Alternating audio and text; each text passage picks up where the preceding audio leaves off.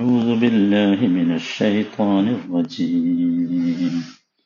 إن في خلق السماوات والأرض واختلاف الليل والنهار والنهار والفلك التي تجري في البحر بما ينفع الناس وما وما أنزل الله من السماء من ماء فأحيا فأحيا به الأرض بعد موتها وبث فيها من كل دابة وبث فيها من كل دابة وتصريف الرياح والسحاب المسخر والسحاب المسخر بين السماء والأرض لآيات لآيات لقوم يعقلون.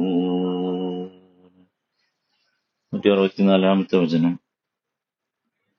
ഇന്ന ഫി ഖൽഖി السماوات والأرض ആകാശഭൂമികളുടെ സൃഷ്ടിപ്പിലും വഖ്തിലാഫില്ലൈലി വന്നഹാർ രാപ്പകലുകളുടെ മാറ്റത്തിലും വൽഫുൽക്കില്ലത്തി തജ്രി ഫിൽ ബഹ്രി ബിമാ യൻഫഉ الناس ഉപകാരമുള്ള വസ്തുക്കളുമായി കടലിലൂടെ സഞ്ചരിക്കുന്ന കപ്പലിലും وما أنزل الله من السماء من ماء فأحيا به الأرض بعد موتها ആകാശത്ത് നിന്ന് അള്ളാഹു മഴ ചൊരിഞ്ഞു തന്നിട്ട് നിർജീവാവസ്ഥയ്ക്ക് ശേഷം ഭൂമിക്ക് അത് മുഖേന ജീവൻ നൽകിയതിലും ഒക്കെ എന്തുണ്ട്?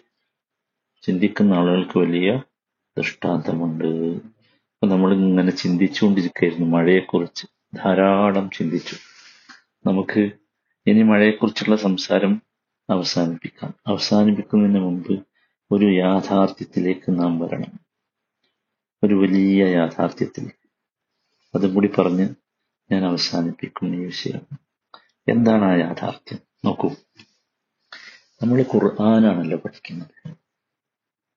ഖുർആൻ അവതരിച്ചത് പതിനാല് നൂറ്റാണ്ടുകൾക്ക് മുമ്പാണ്. അന്ന് എന്തായിരിക്കും മനുഷ്യ സമൂഹത്തിന്റെ അറിവ് അല്ലെങ്കിൽ ധാരണ? മഴയെക്കുറിച്ചൊക്കെ. ഞാൻ ഈ ക്ലാസ് തുടങ്ങുമ്പോൾ പറഞ്ഞു ഇന്നത്തെ സംവിധാനങ്ങളോ ഉപകരണങ്ങളോ ഇല്ലാതിരുന്ന ഒരു കാലഘട്ടമാണ് അബദ്ധധാരണകളും അന്ധവിശ്വാസങ്ങളും വ്യാപകമായിരുന്നു. പക്ഷെ ഖുർആൻ നിങ്ങൾ ആലോചിച്ച് നോക്കൂ. ഖുർആൻ എത്ര മനോഹരമായാണ്. മഴയെ വളരെ ബുദ്ധിപരമായി വൈജ്ഞാനികമായി വിലയിരുത്തിയത്. മറ്റേതൊരു പ്രകൃതിയിലെ അത്ഭുതത്തെയും പോലെ മഴയെയും തൗഹീദും ആഹ്റത്തും ഏകദൈവ വിശ്വാസവും പരലോക വിശ്വാസവും ഊട്ടിയുറപ്പിക്കാനുള്ള ഒരു ദൃഷ്ടാന്തമായാണ് അള്ളാഹു മനുഷ്യനെ പരിചയപ്പെടുത്തുന്നത്. അതാണ്. ഇവിടെ വലിയൊരു കാര്യം നമ്മൾ ശ്രദ്ധിക്കേണ്ടത് ഈ പ്രകൃതി പ്രതിഭാസങ്ങളെ പരിചയപ്പെടുത്തുമ്പോൾ ആറാം നൂറ്റാണ്ടിലെ മൂഢധാരണകളിലല്ല ഉള്ളത്. മറിച്ച് ഏറ്റവും ആധുനികമായ കണ്ടെത്തലുകളുടെ കൂടെയാണ് എന്നതാണ്. നോക്കൂ ആലോചിക്കൂ സഹോദരങ്ങളെ മരുഭൂവാസിയായ ഒരു സാധാരണക്കാരന് എങ്ങനെയാണ് ഇത് പറയാൻ കഴിയുക ആറാം നൂറ്റാണ്ടിൽ ഇവിടെയാണ് നമ്മളെ അള്ളാഹുവിലേക്ക് എത്തിക്കേണ്ടത് ദൈവത്തിലേക്ക് എത്തിക്കേണ്ടത് ഈ ചിന്തയാണ് വിശുദ്ധ ഖുർആൻ പറയുന്നുണ്ട് സനുരീഹിം ആയാതിന ഫിൽ ആഫാഖി വഫി അൻഫുസിഹിം حتى يتبين لهم أنه الحق أولم يكفي بربك أنه على كل شيء شهيد അടുത്തു തന്നെ വിവിധ ദിക്കുകളിലും അവരിൽ തന്നെയും നമ്മുടെ ദൃഷ്ടാന്തങ്ങൾ നാം അവർക്ക് കാണിച്ചു കൊടുക്കും. ഈ ഖുർആൻ സത്യമാണെന്ന് അവർക്ക് വ്യക്തമാകും വിധമായിരിക്കും അത് അതാണ്. നിന്റെ നാഥൻ സകല സംഗതികൾക്കും സാക്ഷിയാണെന്ന കാര്യം തന്നെ പോരെ. അവരതിൽ വിശ്വാസമുള്ളവരാകാൻ. സഹോദരങ്ങളെ മഴയുമായി ബന്ധപ്പെട്ട വിശുദ്ധ ഖുർആാനിലെ പരാമർശങ്ങൾ വളരെ വിശദമായി നമ്മൾ പരിശോധിച്ചല്ലോ. എന്താ നമുക്ക് മനസ്സിലായത്? ഖുർആൻ സത്യമാണെന്ന് മനസ്സിലായി? ഞാനത് ഒന്നുകൂടി ഒരു ഓർമ്മിപ്പിക്കാൻ വേണ്ടി ആവർത്തിക്കട്ടെ മഴ എന്ന ഒരു ദൃഷ്ടാന്തത്തെ കുറിച്ച് പറഞ്ഞു മഴയെക്കുറിച്ച് ചിന്തിക്കാനും അതാണ് ഖുർആൻ ഒന്നാമതായി ചെയ്തത് അതിലൂടെ അതിന്റെ പിന്നിൽ പ്രവർത്തിക്കുന്ന ശക്തിയെക്കുറിച്ചറിയാനും ഖുർആൻ ആവശ്യപ്പെടുകയാണ് അതല്ലേ അലം തറ അന്നല്ലാഹ യുസ്ജി സഹാബൻ ثم يؤلف بينه ثم يجعله ركاما فترى الودق يخرج من خلاله وينزل من السماء من جبال فيها من برد فيصيب به ويصيب به من يشاء ويصرفه عن من يشاء يكاد سنا برقه يذهب بالأبصار അള്ളാഹു കാർമേഘത്തെ അള്ളാഹു കാർമേഘത്തെ മന്ദം മന്ദം തെളിച്ചു കൊണ്ടുവന്നു പിന്നീട് അവയെ ഒരുമിച്ച് ചേർത്തു എന്നിട്ട് അതിനെ അട്ടിയാക്കി വെച്ച് കട്ട പിടിച്ചതാക്കി നീ കാണുന്നില്ല ഇത് സുബ്ഹാനല്ലാ നോക്കൂ അള്ളാഹുവിനെ കുറിച്ച് ചിന്തിക്കാൻ. അങ്ങനെ അവക്കിടയിൽ നിന്ന് മഴത്തുള്ളികൾ പുറപ്പെടുന്നത് നീ കണ്ടില്ലേ? മാനത്ത മലകൾ പോലെയുള്ള മേഘക്കൂട്ടങ്ങളിൽ നിന്ന് അവൻ ആലിപ്പഴം വീഴ്ത്തി.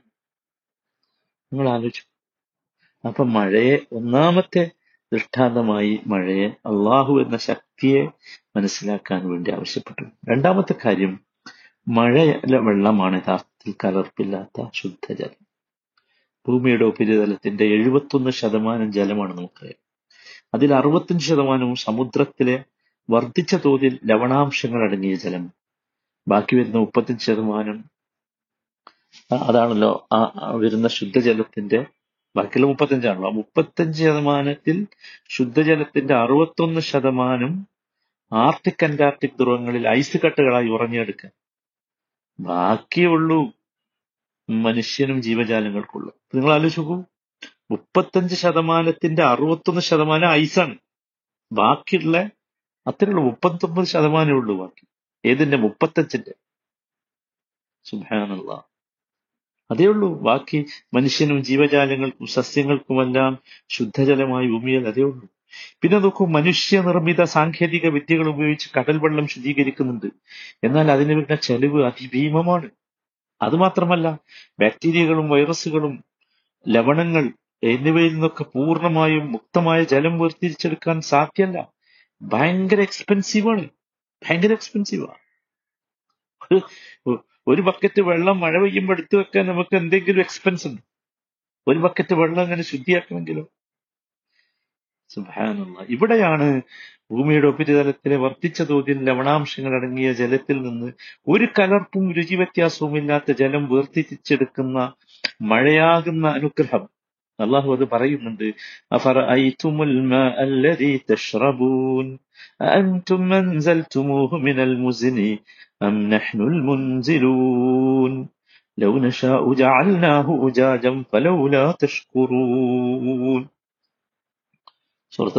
നിങ്ങൾ കുടിക്കുന്ന വെള്ളത്തെക്കുറിച്ച് ചിന്തിച്ചോ?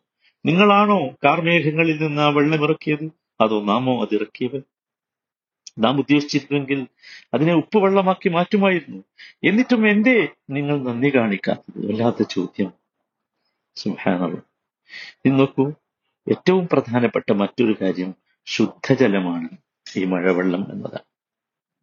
ശുദ്ധജലം. ഏത് തരം അഴുക്കുകളെയും വലിച്ചെടുക്കാൻ നീക്കിക്കളയാനും മഴവെള്ളത്തിന് കഴിയും. ധാരാളം ഓക്സിജൻ ഉള്ളതിനാൽ മനുഷ്യ ശരീരം വളരെ പെട്ടെന്ന് മഴവെള്ളത്തെ സ്വാംശീകരിക്കും. അഴുക്കുകളെ പുറന്തള്ളും. സ്വയം ശുദ്ധിയുള്ളതോടൊപ്പം മറ്റുള്ളവയെ ശുദ്ധീകരിക്കാൻ സാധിക്കും. ആ അർത്ഥത്തിലാണ് തഹൂർ എന്ന മഴയെക്കുറിച്ച് പറഞ്ഞത്. സുഭാനുള്ള ആലോചിച്ചു. സ്വന്തം ശുദ്ധിയുണ്ട് മറ്റുള്ളവയെ ശുദ്ധിയാക്കാനും സാധിക്കും. അതിനാണ് തഹൂർ എന്ന് പറയുന്നത്. മഴവെള്ളത്തിന് മാത്രമേ ഖുർആൻ ആ പദം പ്രയോഗിച്ചിട്ടുള്ളൂ. അതാണ്. വല്ലാത്ത അത്ഭുതമല്ലേ? സത്യത്തിൽ പൂർണമായും ബാക്ടീരിയകളും വൈറസുകളും ലവണങ്ങൾ ഇതിൽ നിന്നൊക്കെ മുക്തമാക്കിയ വെള്ളത്തെയാണ് നമ്മൾ ഡിസ്റ്റിൽഡ് വാട്ടർ എന്ന് പറയുന്നത്. അപ്പൊ മഴവെള്ളത്തോളം ശുദ്ധീകരിക്കപ്പെട്ട വെള്ളം വേറെയില്ല. അതാണ് ലവണാംശങ്ങൾ ഒട്ടുമില്ലാത്തതിനാൽ മഴവെള്ളത്തിന് രുചിയില്ല. നാം കുടിക്കുന്ന വെള്ളത്തിൽ നോക്കൂ പലതരത്തിലുള്ള ലവണങ്ങളും അടങ്ങിയതിനാലാണ് നമുക്ക് രുചി അനുഭവപ്പെടുന്നത്. അതുകൊണ്ടാണ് അതിനെക്കുറിച്ച് അഴബ് എന്നാ പറഞ്ഞത്. രുചികരമായ വെള്ളം. നമുക്ക് മനുഷ്യ ശരീരത്തെ ശുദ്ധീകരിക്കാനുള്ള മഴവെള്ളത്തിന്റെ ശേഷിയെക്കുറിച്ച് ഖുർആൻ പറയുന്നുണ്ട്.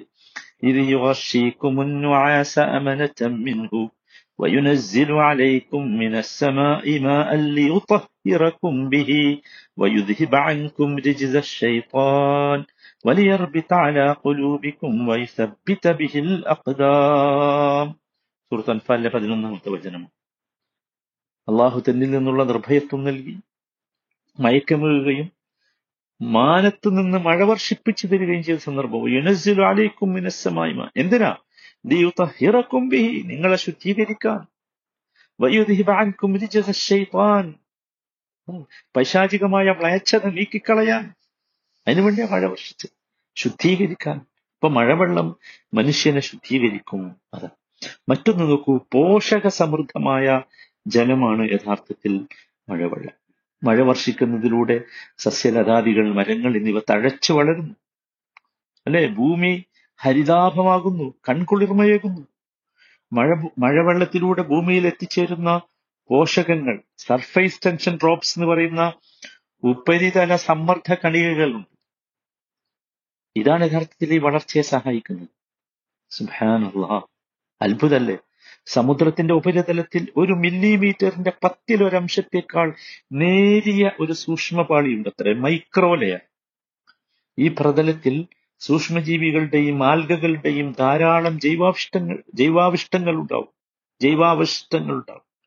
ഇവ സമുദ്രത്തിൽ നിന്ന് വളരെ അപൂർവമായ മഗ്നീഷ്യം പൊട്ടാസ്യം ഫോർഫസ് തുടങ്ങിയ ലവണങ്ങളും ചെമ്പ് സിങ്ക് ലഡ് തുടങ്ങിയ ലോഹങ്ങളും ആകിരണം ചെയ്യുന്നു. ഈ ഫലപുഷ്ടമായ തുള്ളികൾ മഴവെള്ളത്തോടൊപ്പം ഉയർത്തപ്പെടുകയും അനുഗ്രഹീതമായ തുള്ളികളായി ഭൂമിയിൽ പതിക്കുകയും ചെയ്യുന്നു. സുബ്ഹാനല്ലാഹ്. ആലോചിച്ച് നോക്കൂ നമ്മളതിന് ടൺ കണക്ക് പറഞ്ഞല്ലോ എത്ര ലക്ഷം പതിനഞ്ച് ദശലക്ഷം ടണ്ണിലധികം പോഷകങ്ങൾ ഇപ്രകാരം ഭൂമിയിൽ എത്തിച്ചേരും എന്നാണ് കണക്കാക്കുന്നത് ഈ അനുഗ്രഹമില്ലെങ്കിൽ ഇന്ന് ഭൂമിയിൽ ഈ പച്ചപ്പുണ്ടാവൂ അതാണ് അള്ളാഹു താല പറഞ്ഞത് സൂറത്ത് ഖാഫിൽ ونزلنا من السماء ماء مباركا فأنبتنا به جنات وحب الحصيد والنخل باسقات لها طلع نضيد رزقا للعباد وأحيينا به بلدة ميتا كذلك الخروج ആകാശത്ത് നിന്ന് അനുഗ്രഹീതമായ ജലം നാം ഇറക്കി വനസ്സൽനാ മിനസ്സായി മിനസ്സമായി മഅൻ മുബാറക്കൻ എന്നിട്ട് ഫഅംബത്നാ ബിഹി ജന്നാത്തിൻ വഹബ്ബൽ ഹസീദ് അങ്ങനെ അതുവഴി വിവിധയിനം തോട്ടങ്ങളും കൊയ്തെടുക്കാൻ പറ്റുന്ന ധാന്യങ്ങളും ഉൽപ്പാദിപ്പിച്ചു.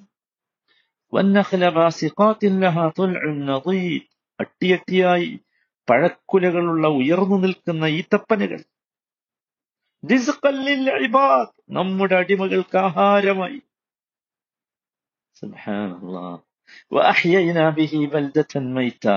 ആ മഴ മൂലം മൃതമായ നാടിനെ ജീവസുറ്റതാക്കി കദാലിക്കൽ കുറൂ ഇങ്ങനെയായിരിക്കും ഉയർത്തെഴുന്നേൽപ്പ്. സുബ്ഹാനല്ലാഹ് ആലോചിച്ച് നോക്കൂ സഹോദരങ്ങളെ ഞാൻ പറഞ്ഞല്ലോ പറഞ്ഞാൽ അവസാനിക്കാത്ത അത്ര അത്രയും അനുഗ്രഹമാണ് മഴ എന്ന് പറഞ്ഞാൽ. അത് ഖുർആൻ ഇങ്ങനെ പറയുന്നത് കേൾക്കുമ്പോൾ നമുക്ക് വല്ലാത്ത സന്തോഷം തോന്നും. വല്ലാത്ത സന്തോഷം.